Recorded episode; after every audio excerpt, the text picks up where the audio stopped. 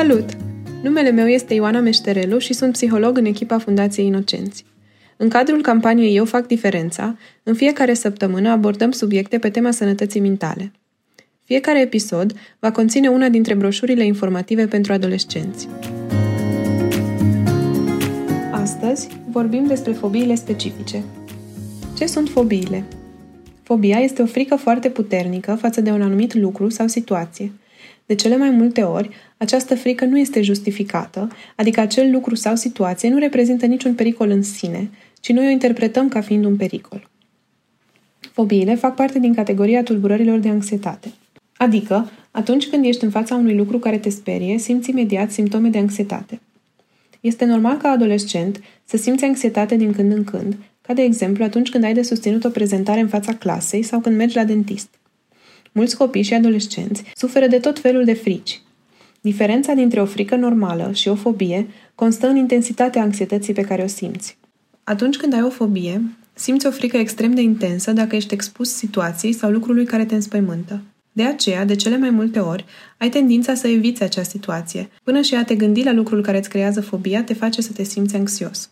Durata anxietății pe care o simți în astfel de cazuri arată dacă este vorba de o fobie sau nu.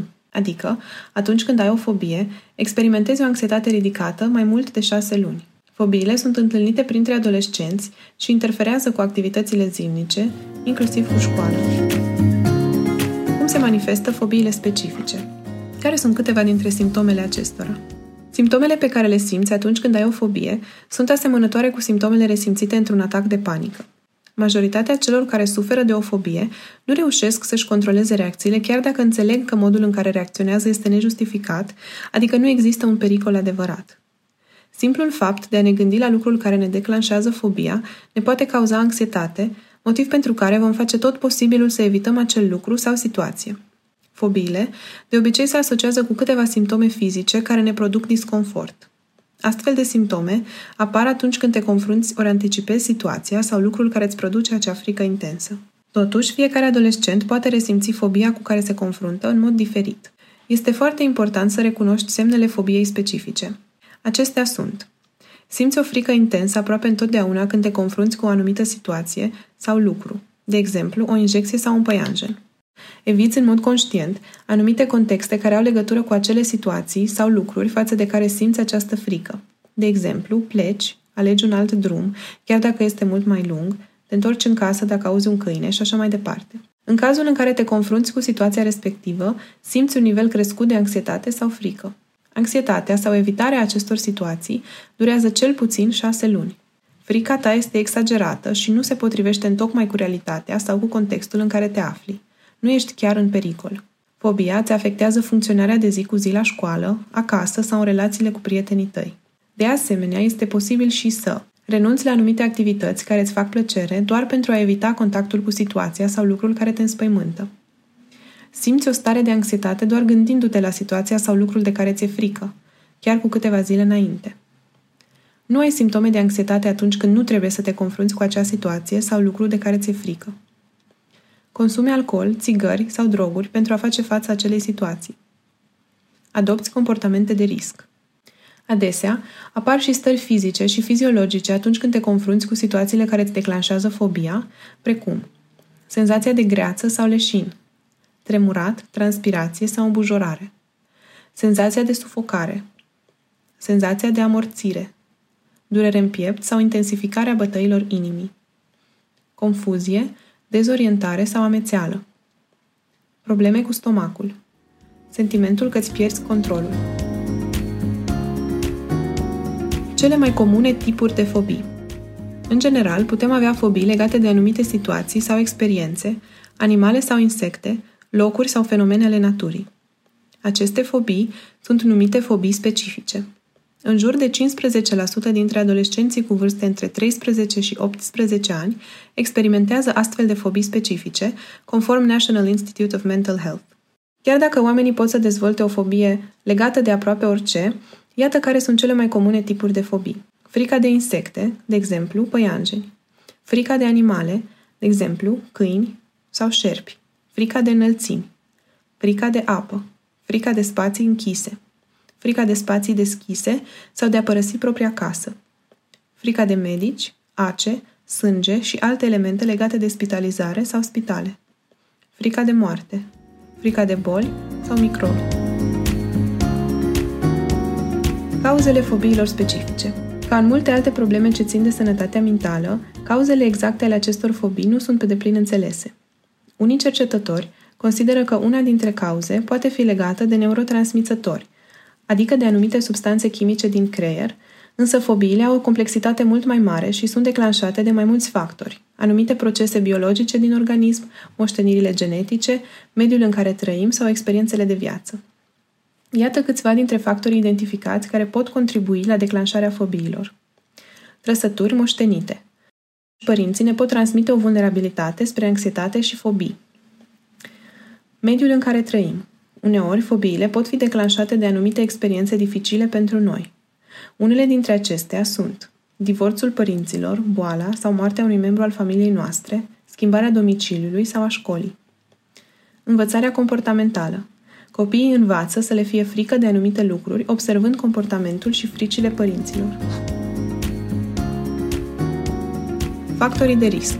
Există câțiva factori care pot contribui la declanșarea fobiilor. Vârsta.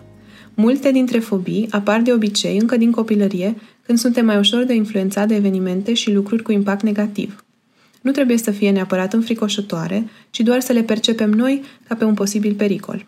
Experiențele negative. Unele fobii pot fi declanșate prin expunerea la evenimente, animale sau lucruri care pot fi sau sunt percepute ca fiind înspăimântătoare pentru noi, ca de exemplu atunci când vizionezi un film de groază sau când ai fost supus riscului de nec. Dacă ai un părinte sau un frate cu fobii, crește riscul de a dezvolta și tu o fobie. Dacă ești un adolescent care te îngrijorezi prea mult, există un risc crescut să dezvolți o fobie. Combaterea stigmei Stigma este un cuvânt mai politicos pentru discriminare. Așadar, aceasta este o atitudine negativă pe care oamenii o folosesc pentru a face rău cuiva, fizic, mental și emoțional. Atunci când cineva are o atitudine stigmatizantă, ceva nu este în regulă cu atitudinea lor, nu cu tine.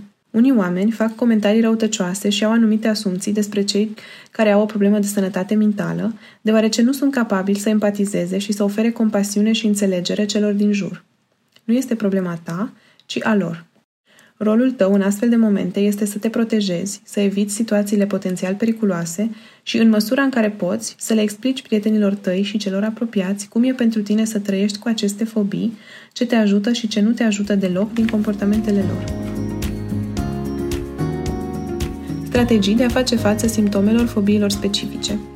Înainte de toate, dacă observi că încep să apară anumite simptome, precum cele despre care am vorbit până acum, îți recomandăm să cauți ajutorul unui specialist în probleme de sănătate mentală. Acesta poate fi consilierul tău școlar, un psiholog sau psihoterapeut sau un medic psihiatru.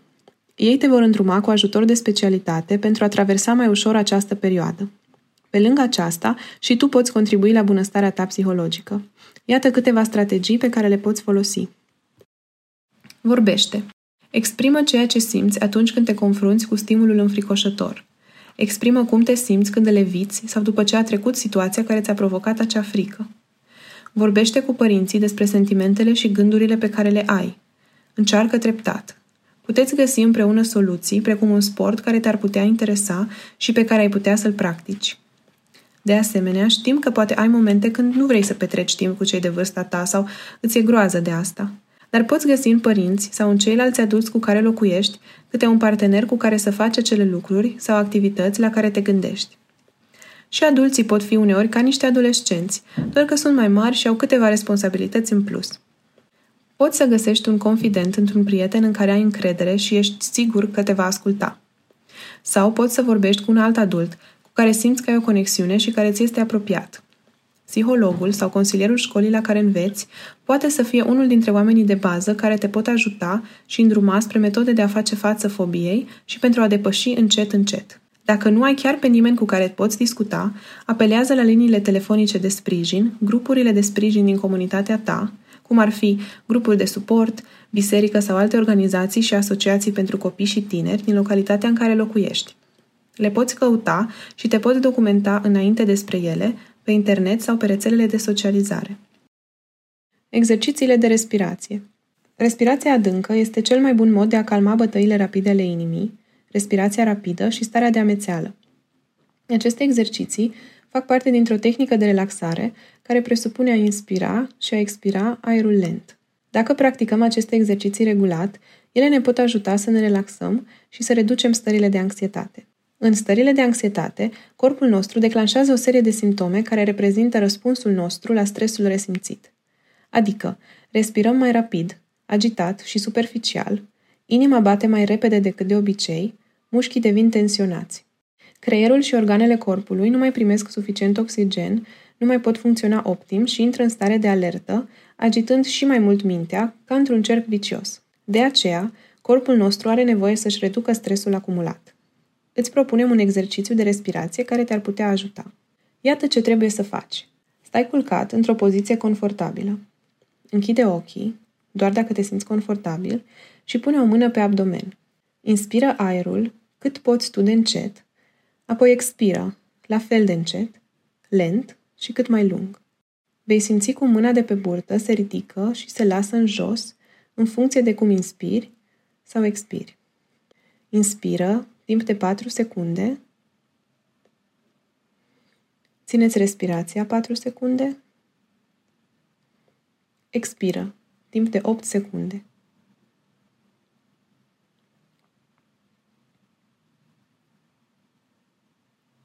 Repetă exercițiul de câteva ori, preferabil timp de 5-10 minute. Iată câteva trucuri pentru a reuși. Dacă simți că nu funcționează, încetinește ritmul cât poți tu de mult. Numără în gând secundele. O greșeală ar fi să respirăm prea repede, prea grăbit. Atunci când numeri secundele în gând, te ajută nu doar să-ți încetinești respirația, ci și să-ți distragi atenția de la sursa de stres. De fiecare dată când observi că începi iar să te gândești la problemele care te stresează, concentrează-te pe număratul secundelor.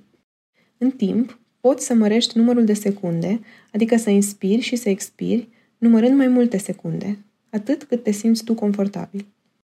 Exercițiu de autocompasiune pe care îl poți face prin desen sau în scris. Gândește-te la calitățile tale și identifică patru dintre ele.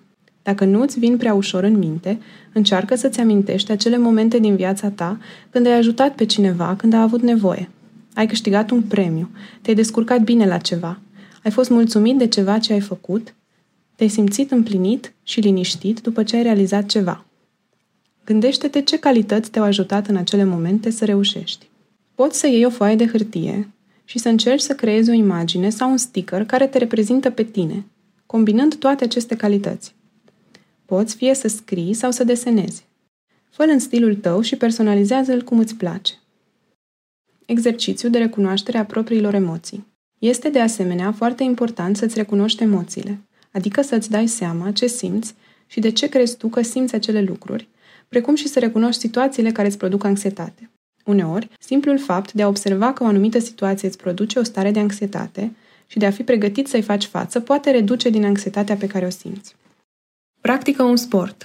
Faptul că ai o activitate fizică crescută și faci diferite exerciții te poate ajuta să te eliberezi de nivelul de stres acumulat, îți mută gândurile de la fobie la ceea ce faci în momentul prezent și te ajută să te concentrezi la ceea ce faci.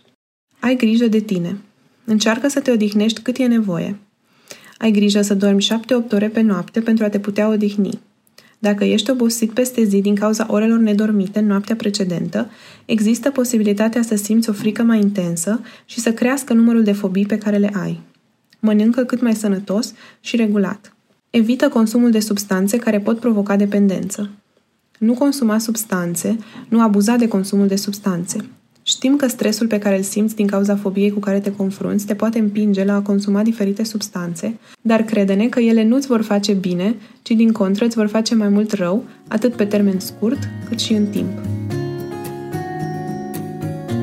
Poți descărca această broșură de pe site-ul inocenți.ro sau accesând linkul din descrierea episodului. Această campanie face parte din proiectul de alfabetizare în sănătate mentală, în cadrul căruia vom aborda următoarele subiecte – depresia, anxietatea generalizată, anxietatea socială, furia și managementul frustrării, fobiile specifice și ADHD-ul. Informațiile sunt prezentate într-un mod simplu, argumentat, dar și prietenos, accesibil adolescenților, cu scopul de a reduce stigma din jurul tulburărilor mentale și de a crește gradul de conștientizare asupra importanței sănătății mentale. Aceste broșuri au fost concepute și redactate de către psihologii echipei Inocenți Cluj-Napoca, în parteneriat cu Departamentul de Psihologie al Universității Babeș-Bolyai, sub coordonarea doamnei conferențiar universitar dr. Dea Ionescu și cu sprijinul medicilor rezidenți de la Clinica de Psihiatrie Pediatrică și Toxicomanie Companie Cluj-Napoca, sub supravegherea domnului profesor dr. Viorel Lupu.